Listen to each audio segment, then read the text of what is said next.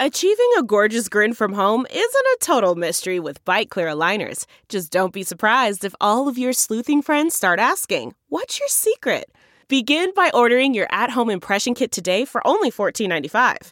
Byte clear aligners are doctor directed and delivered to your door. Treatment costs thousands less than braces. Plus, they offer flexible financing, accept eligible insurance, and you can pay with your HSA FSA. Get 80% off your impression kit when you use code WONDERY at Byte.com. That's B-Y-T-E dot com. Start your confidence journey today with Byte. Delve into the shadows of the mind with Sleeping Dogs, a gripping murder mystery starring Academy Award winner Russell Crowe. Now available on digital. Crowe portrays an ex homicide detective unraveling a brutal murder he can't recall. Uncovering secrets from his past, he learns a chilling truth. It's best to let sleeping dogs lie. Visit sleepingdogsmovie.com slash Wondery to watch Sleeping Dogs, now on digital. That's sleepingdogsmovie.com slash Wondery.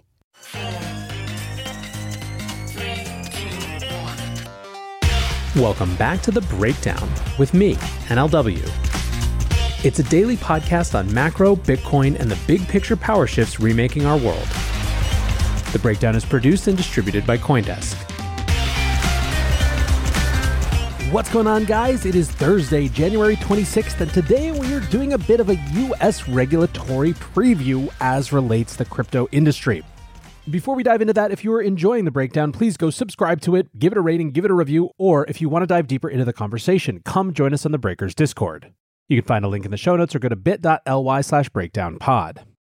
Well, listen, even if FTX hadn't righteously imploded, ripping to shreds a huge amount of goodwill in Washington, 2023 was already set up to be a big year for crypto regulation. Part of it was that it was just time. Part of it was that many of those processes were started last year between Biden's executive order, numerous bills introduced in the House and Senate, including thoughtful, well considered legislation like the Lummis Gillibrand Responsible Financial Innovation Act, and some considerably less good legislation as well. Part of why this year was poised for regulation even before FTX was that the Republicans were taking power in the House, which meant that Representative Patrick McHenry would be moving from ranking member to chair of one of the most important congressional committees when it comes to the industry, the House Financial Services Committee. While crypto has remained remarkably bipartisan compared to most other political issues, there's no denying that McHenry is one of the most important advocates for the space and, importantly, the principles that underlie it. But of course, given that FTX did implode, and given that so many in Washington were standing in the blast radius due to their connections to SBF, it is doubly the case that crypto regulation is on the 2023 agenda. The knee jerk reaction has been to assume that because of FTX, things are going to be worse and harsher than they might otherwise have been. I don't think that that fear is unfounded. Certainly, lots of people on the front lines in the crypto battle in Washington have some concerns. If you want to get a sense for that, go back and listen to my show with Kristen Smith from the Blockchain Association at the end of last year. At the same time, I find myself more optimistic than many here. I think that it is possible, even likely, for a big event like FTX to wash away a ton of goodwill especially when people are scared for their own necks because they also got duped by Sam. But what big events can't wash away is the years of progress in actually learning about the industry, being able to understand different pieces of it, being able to tell the difference between the different actors involved in a crypto transaction, wrapping their heads around non custodial technology, etc. A lot of that work got done among staffers and legislators themselves over the past few years, and that doesn't just get wiped away. So, what, if any, indicators do we have about crypto regulation this year? Well, in the last week or so, we've had numerous interviews from prominent House leaders around crypto, so today we're going to see what we can try to glean from them. And let's start in the body that we just mentioned, the House Financial Services Committee. They recently announced a new subcommittee focused on exactly these issues. As per a press release from a couple weeks ago, the subcommittee on digital assets, financial technology, and inclusion will be led by Representative French Hill. The subcommittee's jurisdiction will cover, among other things, providing clear rules of the road among federal regulators for the digital asset ecosystem, developing policies that promote financial technology to reach underserved communities, and identifying best practices and policies that continue to strengthen diversity and inclusion in the digital asset ecosystem. Up till this week, that was about all we knew about this subcommittee, but just this morning, Representative French Hill was on Squawk Box with Joe Kernan.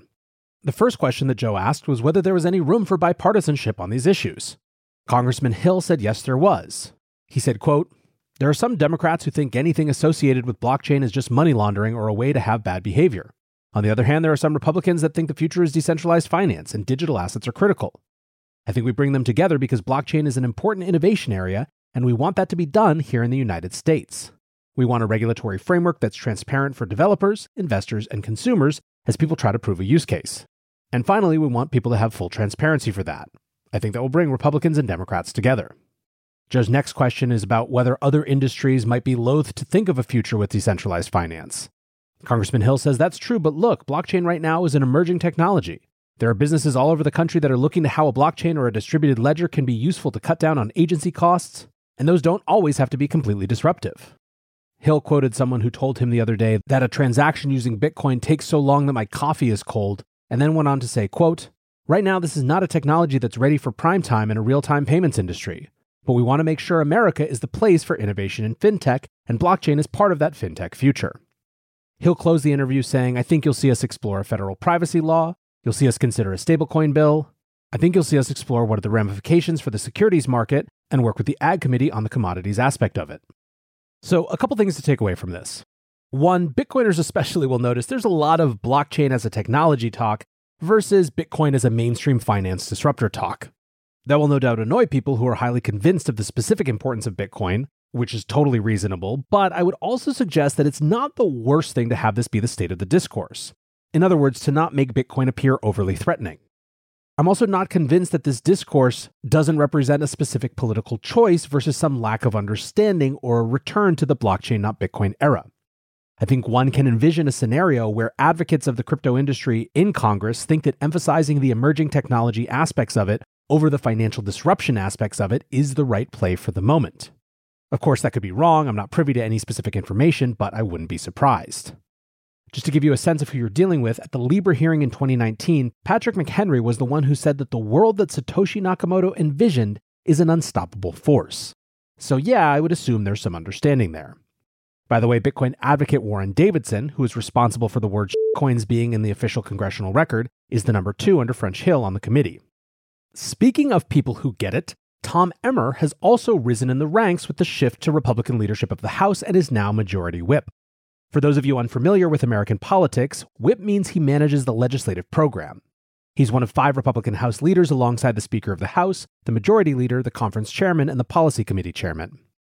Emmer has been loud about his feelings post FTX collapse, and SBF isn't the only one getting his ire.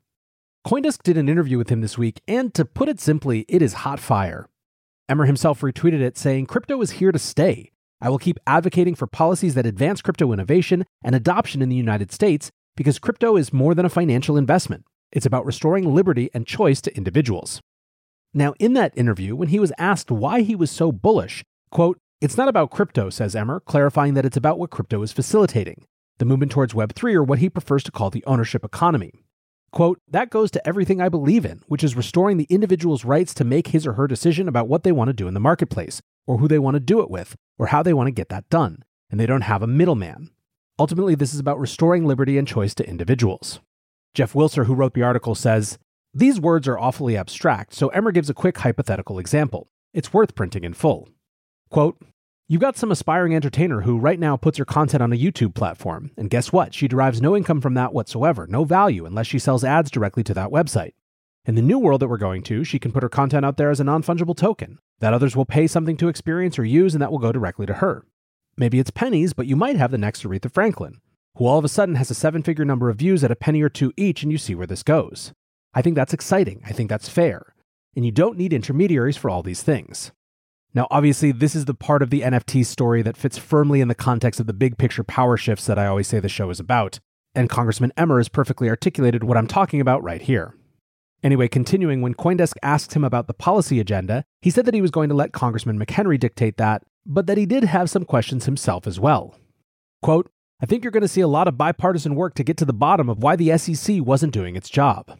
What was Gary Gensler and company really doing? Emmer described Gensler as, quote, very arrogant and speaking from the mountaintop. And, quote, then we find out that they're working with a fraudster that bilked the people out of billions of dollars. Republicans and Democrats are going to be involved with that. Now, in a separate interview, Congressman Warren Davidson also had choice words for Gensler. Quote, You've got people that are engaging in overt pump and dump scams and getting away with it because the SEC is asleep at the wheel. Some seem to get a free pass, and others seem to get their business models killed. No one's been happy with the job the SEC has done. Now, back to the Emmer interview, he definitely has strong feelings about previously proposed legislation. Referring to the Digital Commodity Consumer Protection Act, he said that bill is, quote, not the answer. When it comes to Senator Maxine Waters' stablecoin bill, Emmer says that's a hard no. Quote, the United States government should not be in the digital dollar business. The US Treasury or the Federal Reserve, neither one of them should be in the banking business for private citizens. Now, you also get in this interview a preview of one of the arguments that Republicans are clearly making about their priorities in crypto regulation that FTX wouldn't have happened if crypto activities were enabled in the US. This directly dovetails with some of Congressman French Hill's statements, but goes even farther. FTX manipulated this thing from offshore, Emmer said, because of people like the senator from Massachusetts, who will not get anything of substance done so that we can have this investment, this innovation right here in this country. It's got to be in the Caribbean, for goodness sake, when stuff should have been here all along. Now, the other thing I want to extract from this interview and line up with something from Congressman Hill's appearance on Squawk Box is Emmer's discussion of private wallets. On private wallets in general, he said, I love them. I don't care if you're a Republican or a Democrat, you should never take those away.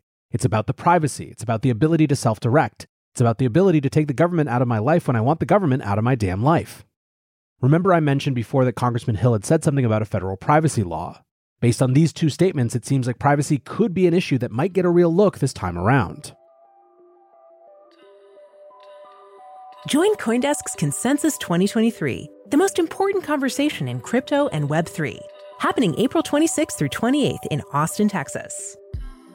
Consensus is the industry's only event bringing together all sides of crypto, Web3, and the metaverse. Immerse yourself in all that blockchain technology has to offer creators, builders, founders, brand leaders, entrepreneurs, and more.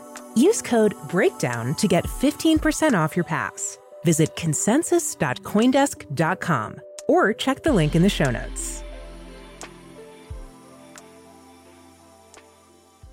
Now, one final interview I want to add to this list today comes from Patrick McHenry himself. He was on the CBS News podcast, The Takeout, and alongside a much longer discussion around issues including the debt ceiling debate, crypto was a major topic. The first question from host Major Garrett was What does FTX tell us about the viability of crypto? To which Patrick McHenry said that you have sociopaths and fraudsters attracted to new technology. Always is the case. But he then goes on, and you see this argument about needing to bring this activity back to America appear again. McHenry says the reason why they were able to take advantage in this marketplace was our failure to actually provide clear rules of the road and a clear set of regulations that protects consumers and enables innovation.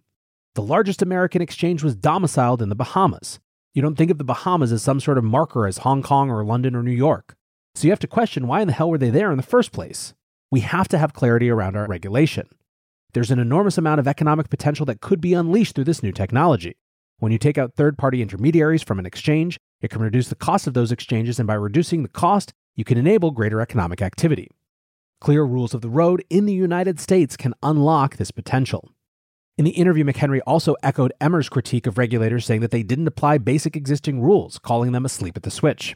He announced that there would be another FTX focused hearing in February. And when asked further about Sam Bankman Fried, McHenry said he is a pretender to the technology. He's a pretender to all the things that made him laudable in the media.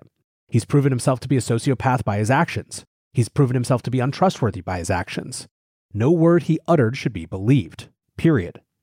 Now, after that, host Major Garrett zoomed out again and asked how people trying to wrap their head around the value of crypto and blockchain should understand it. McHenry said, quote, At the very beginning of all new technologies, there is a great question of utility. First with internal combustion engine, petrochemicals, oil, trains, all at the very inception had questions. What are you going to do with these things? What good will be produced? We had those same questions at the beginning of the internet. What are people going to do with it? What is the economic potential here?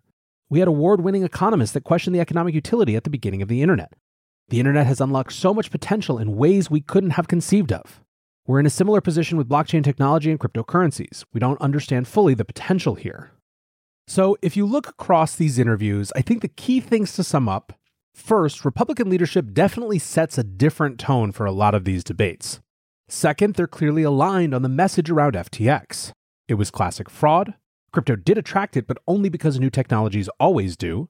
We shared the blame in DC because we didn't get our act together to make innovation work in the US. And finally, the unelected officials who could have stopped it didn't.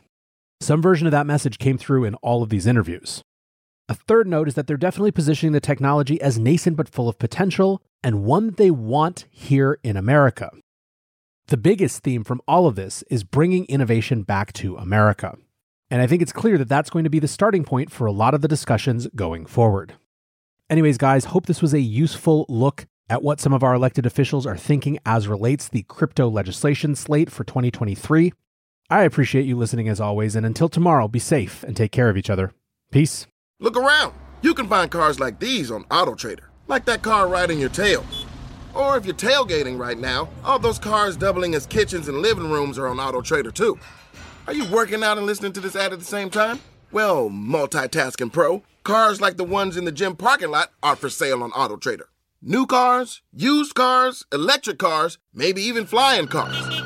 Okay, no flying cars, but as soon as they get invented, they'll be on AutoTrader. Just you wait. AutoTrader.